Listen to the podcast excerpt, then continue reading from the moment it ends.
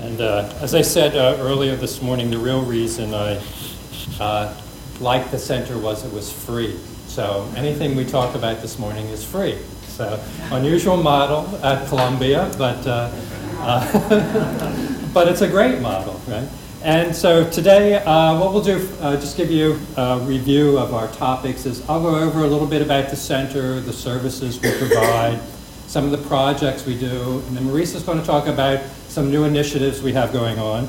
And then we'll have some, um, Frank will give, come back again and talk about some big new initiatives that we're doing and other special projects.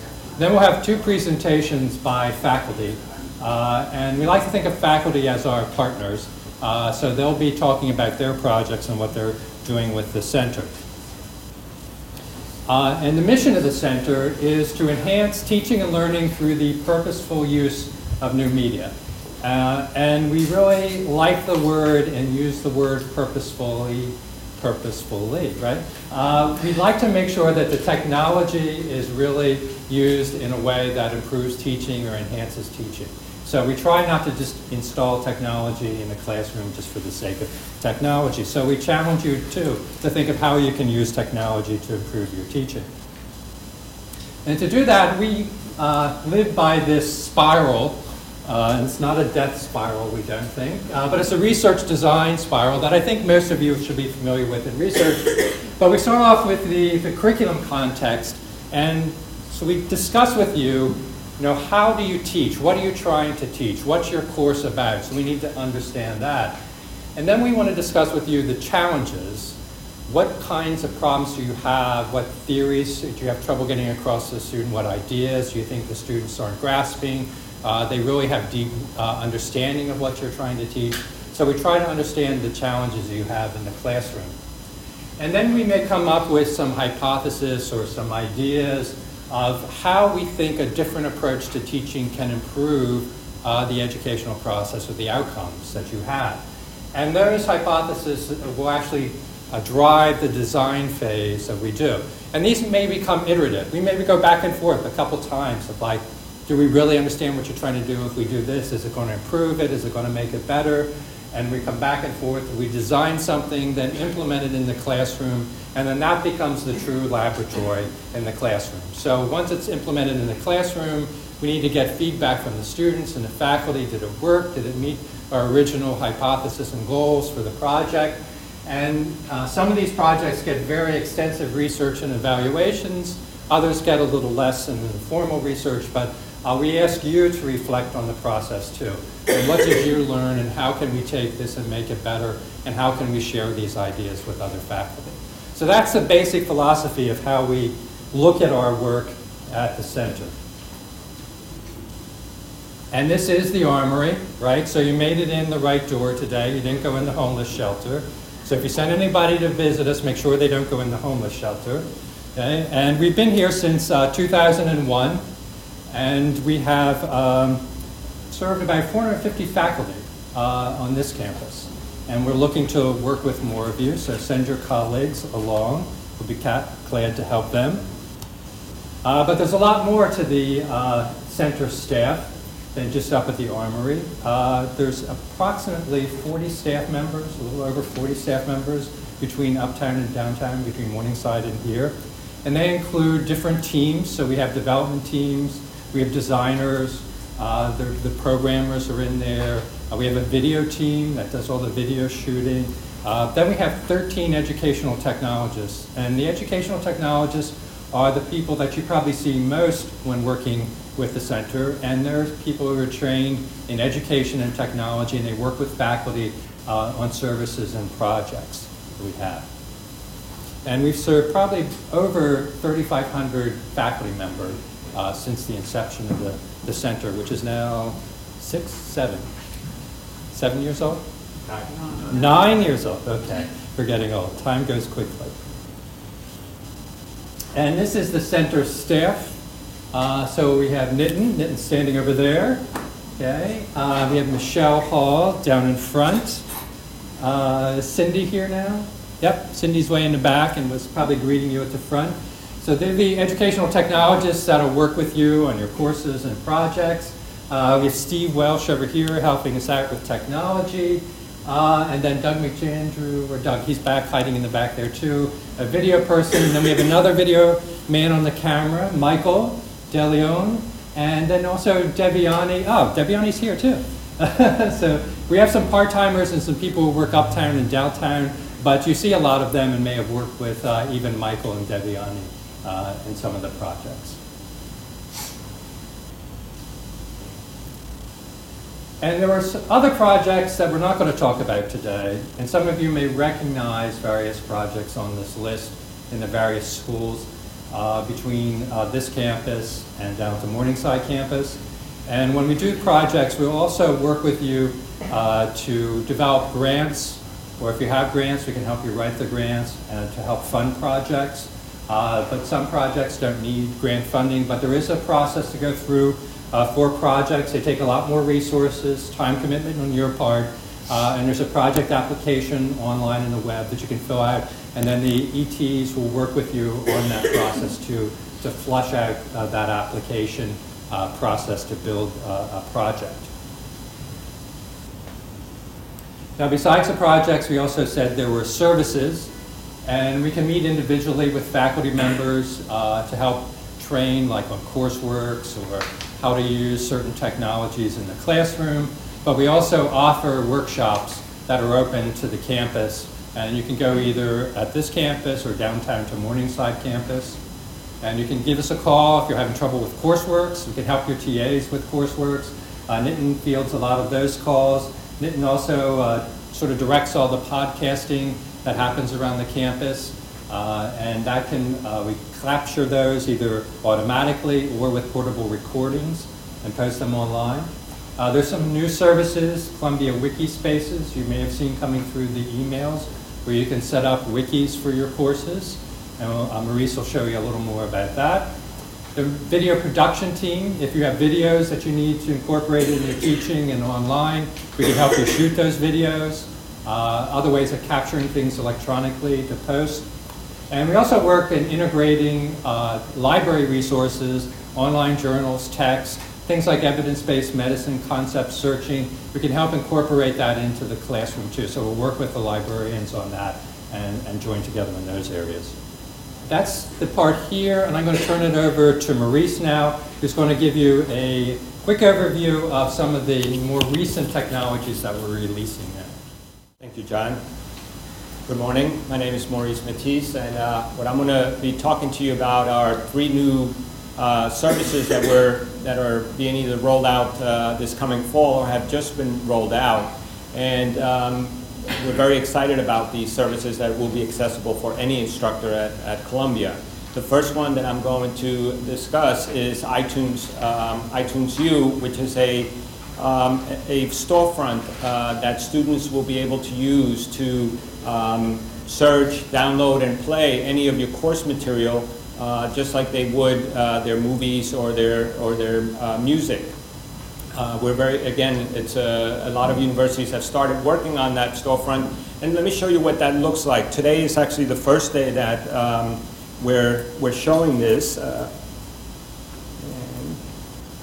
this is the this is the storefront for iTunes U.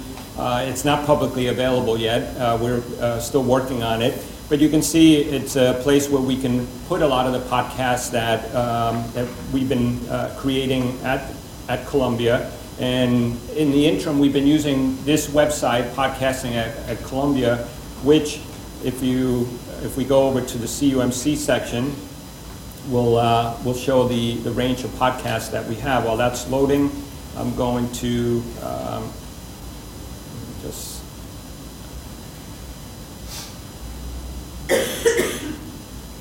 the uh, show you one example of a course site that would have um, uh, podcasts. So here's the Frontiers of Science course downtown.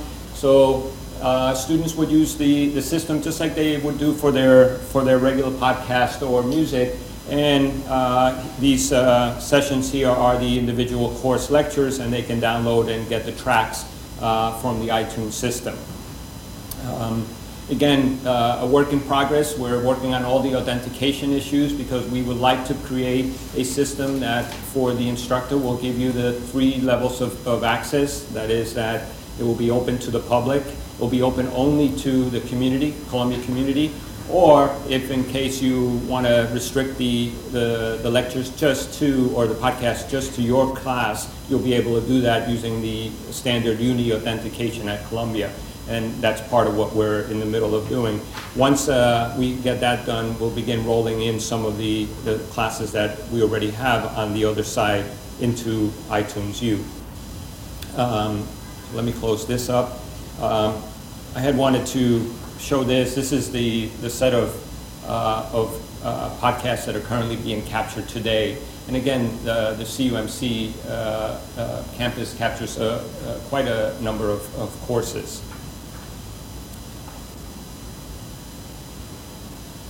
Let me switch to the second one, which we opened in September 2007, and that is Wikispaces. Uh, Wikispaces is instructor activated and that is you want to open up one for your course, you come to this uh, button here, you select it, and it'll give you a, uh, an option of generating your own, your own wiki. Now, wikis for us is uh, an incredibly valuable tool in the teaching and learning uh, arena. It provides uh, probably the, the easiest and most flexible way to collaborate online with your students, uh, whether it is on some reports, on other types of, of collaborative efforts.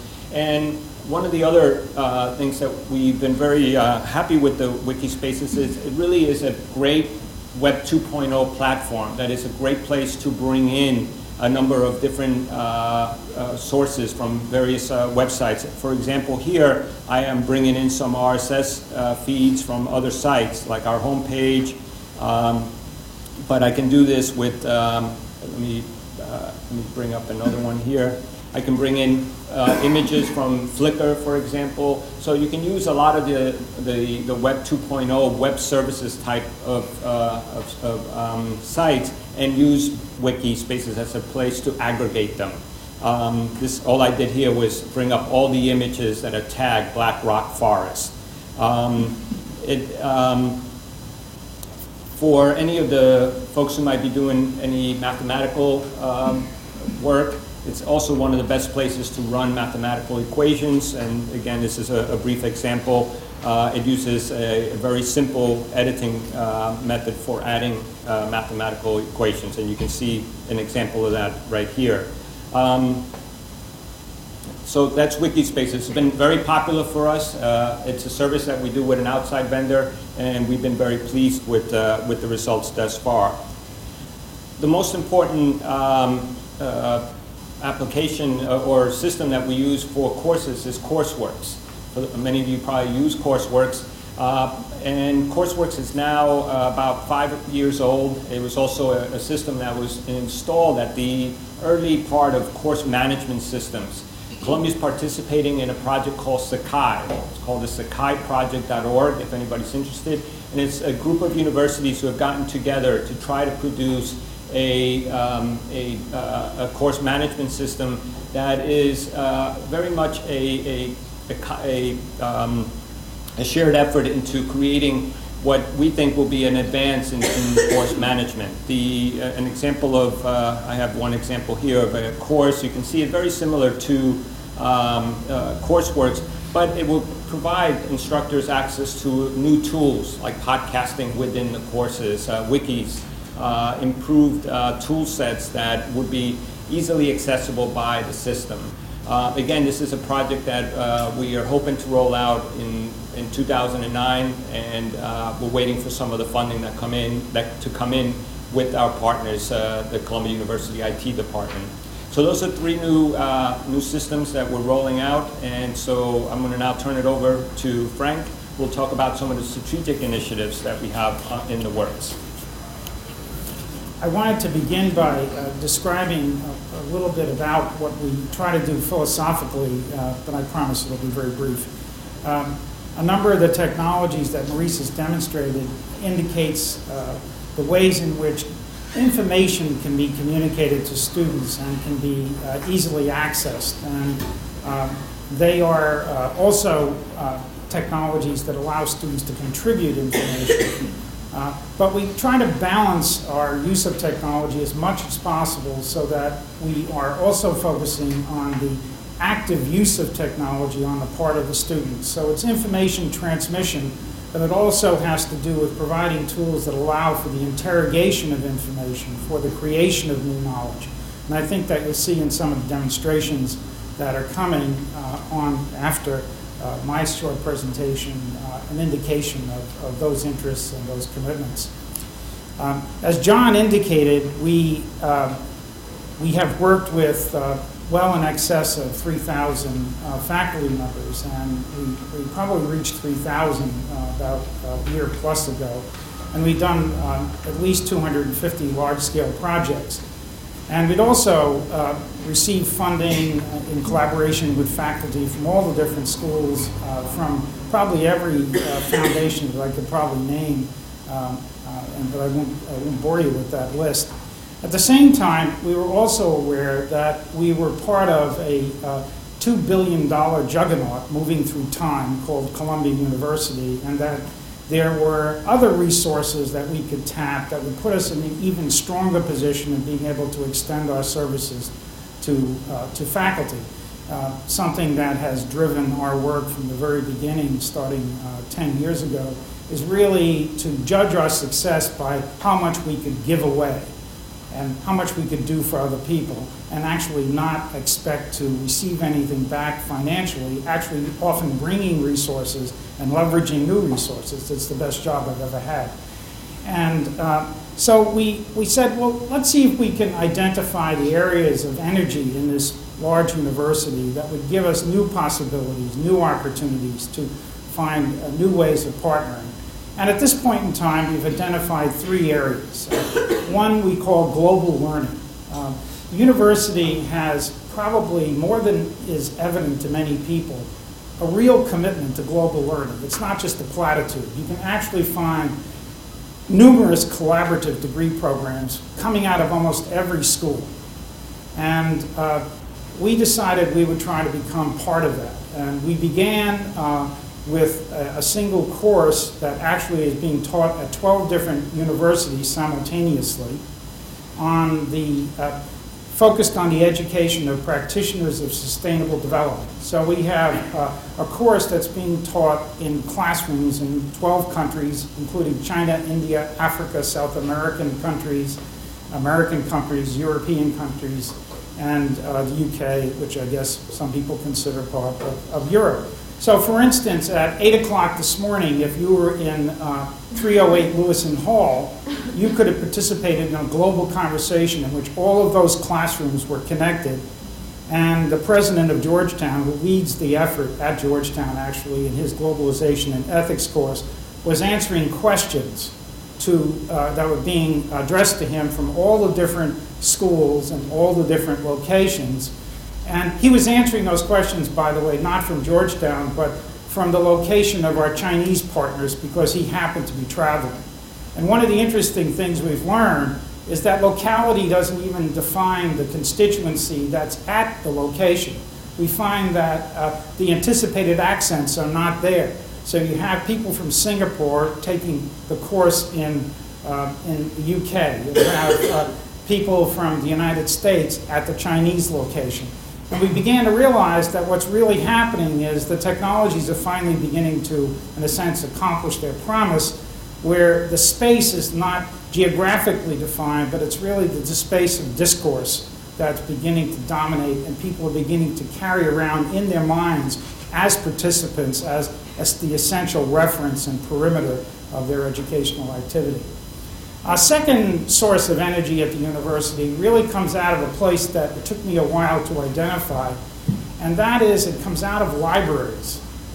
Uh, if a person decided to be a librarian 30 or 40 years ago, they often did it in order to choose lives that were relatively predictable because uh, they had uh, deeply entrenched habits and ways of doing things, and they did them in repetition and continuity over time anyone who is born into that profession right now has chosen it is undergoing massive revolution of the way that libraries work. Uh, information is changing uh, radically, as you all know. Our libraries right now spend more money in the millions of dollars on digital resources than they do on actual books.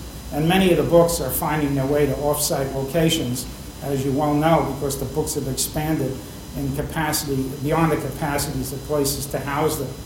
But still, even though there is all of this unrealized information and research resident in these digital libraries, the question is how do you activate that energy and how do you build on the commitment of these revolutionary librarians that we have at Columbia? And uh, in a larger context, we do have the leaders in the field at Columbia. Well, we created a project called Digital Bridges, and the goal of that project is to create demonstration projects about how to use archival resources and move them into the teaching and learning space. And we've done a number of projects all the way from uh, the, uh, an archive of African American newspapers in the University of Chicago uh, being used as the platform for research by a group of graduate students in the context of anthropology and sociology courses. We just published a project that has to do with the history of New York uh, in respect to the African American presence throughout the prior three centuries and uh, using and utilizing and deploying a massive collection of maps that come from disparate archives in the city. Uh, we are working with Tibetan art. We have, we have uh, many projects that you can see on our website. And again, feeling the thrust that's coming from the world of libraries and trying to capitalize on that and make those more available as resources and sets of information to faculty members. And I'm certain that in the medical area, information is so important and, and is already in digital form in many, many cases, whether it's visual information or text-based information or, or numerical data, that this will become uh, a strategic initiative that's very important to the Uptown campus. Uh, and lastly, we said, well, what's the most obvious thing? There's an elephant in the room that we haven't identified, and, and that is that universities create new knowledge. They do research. So how could we work with people doing research that actually has some kind of an impact ultimately on education? So we began to work with the School of Social Work, particularly with Nabila El-Bassel's group, uh, the Social Intervention Group, specifically with a project that she had already well researched called Project Connect, in which uh, they proved the efficacy of a particular social intervention to try to prevent the communication of AIDS from one member of the couple who's infected to another member who's not infected. And it was a six step or a six session intervention. The problem was that in order to perform the intervention, it was so word based and so clinically oriented, a person had to be trained to some extent as a therapist. So you either had to be an MSW with clinical training or PhD in clinical psych, or someone at least who had gotten to pretty high skill level. So we worked with those folks, and what we developed was a multimedia version of that intervention that would lower the bar for the facilitator by developing a roadmap and media resources and a tracking system that could support the efforts of whoever the particular facilitator was going to be. And we've been very fortunate. We just got a $4 million grant uh, last year, actually, to actually do the research to test the efficacy uh, of Multimedia Connect in 80 health agencies uh, in the Northeast area. Uh, and we, we, should have uh, results from that. Now, the question is how then do you, you've, you've done research and you've done something that's going to impact the community. By the way, those are two of the angles of the triangle, excuse the triteness of the metaphor. But what does this have to do with education? Well, as these tools become more and more powerful and more and more present as the extensions of, pra- of practice for people who are in social work, for people who are in the health intervention world, they're going to have to become more and more part of the curriculum itself. So we're looking for and have found a number of partners who are incorporating some of the techniques and tools that are part of the work we're doing in the triangle context into the actual classroom. And we're even in the process of, of planning a course that's going to focus on the development of tools for medical intervention in distressed areas that uh, will be taught next spring. Uh, This is something that's not just isolated to Columbia's interest. This is something, for instance, that departments of health uh, uh, at the Harvard uh, School of Public Health are very deeply interested in. I've been meeting with the people there, and they've actually hired two commercial technology people to help them. And so we're going to probably be working with them to develop tho- that technical tool set. So those are three significant areas of interest of ours that we're going to and are developing. I haven't told you about all the different projects that are resident in, um, in each of those. And uh, I, I skipped over the, uh, the uh, representation of the global classroom. I don't know, if, I didn't turn around, Bruce. Did you have it up there? No. No, okay.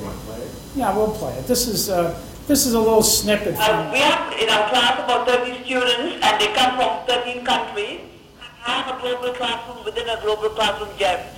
That's the woman from Malaysia talking to Jeff Sachs, who's at 308 Lewisohn. He's in the upper right-hand corner. You can, you can see, at this point in time, I guess there were eight people logged in, eight, eight classrooms logged in, China, Canada, another China, India, another nine, um, Singapore, uh, uh, IDS in the UK, and so on. And so every Tuesday morning for two hours, uh, this conversation takes place in the context of a curriculum that has been commonly agreed on, where people do assignments that are placed online, which are commentated, uh, which people comment on from location to location. Uh, And uh, I'll I'll stop there. Thank you. So we'd like you to stay in touch with us as much as possible, and you can do that uh, by these little buttons here called subscribe to the feed. And for those of you who are not digital natives and are digital immigrants, uh, like most of us in this audience by looking at our ages, uh, that's called an RSS feed. And um, it takes me a while to get used to some of these, and some of them I haven't figured out. I still, when somebody starts chatting with me, I pick up the phone and call them. I just can't keep chatting on the computer. Um, but what this does is you click on this and it can load into your iTunes. But the other thing for those of us who are more corporate, it'll actually load into your Outlook also or into a web page. And it'll have a little box there of all these new things that get put in there. And you can even do that with Sakai and things like that of like new things that are posted will get loaded into your Outlook. Not in your mail, uh, in your general mail, but in another place. Or you can go to open up your web browser like Internet Explorer and find them. So it's a good way instead of going hunting for things all the time, it'll deliver it to you. Uh, and just to remind you, before I get to the end, there is a, uh, an evaluation sheet in here that will ask you to fill out. Uh, there's some information in here just about our general services, uh, also about the, uh, the research design process in your folder, uh, pictures of all of the people up here in case you forget who we are. Uh, and uh, then also some brief descriptions of some of the projects that we go through. Okay? And uh, what we'll do now is we're going to have uh, Jody can come up and we'll start the first uh, presentation.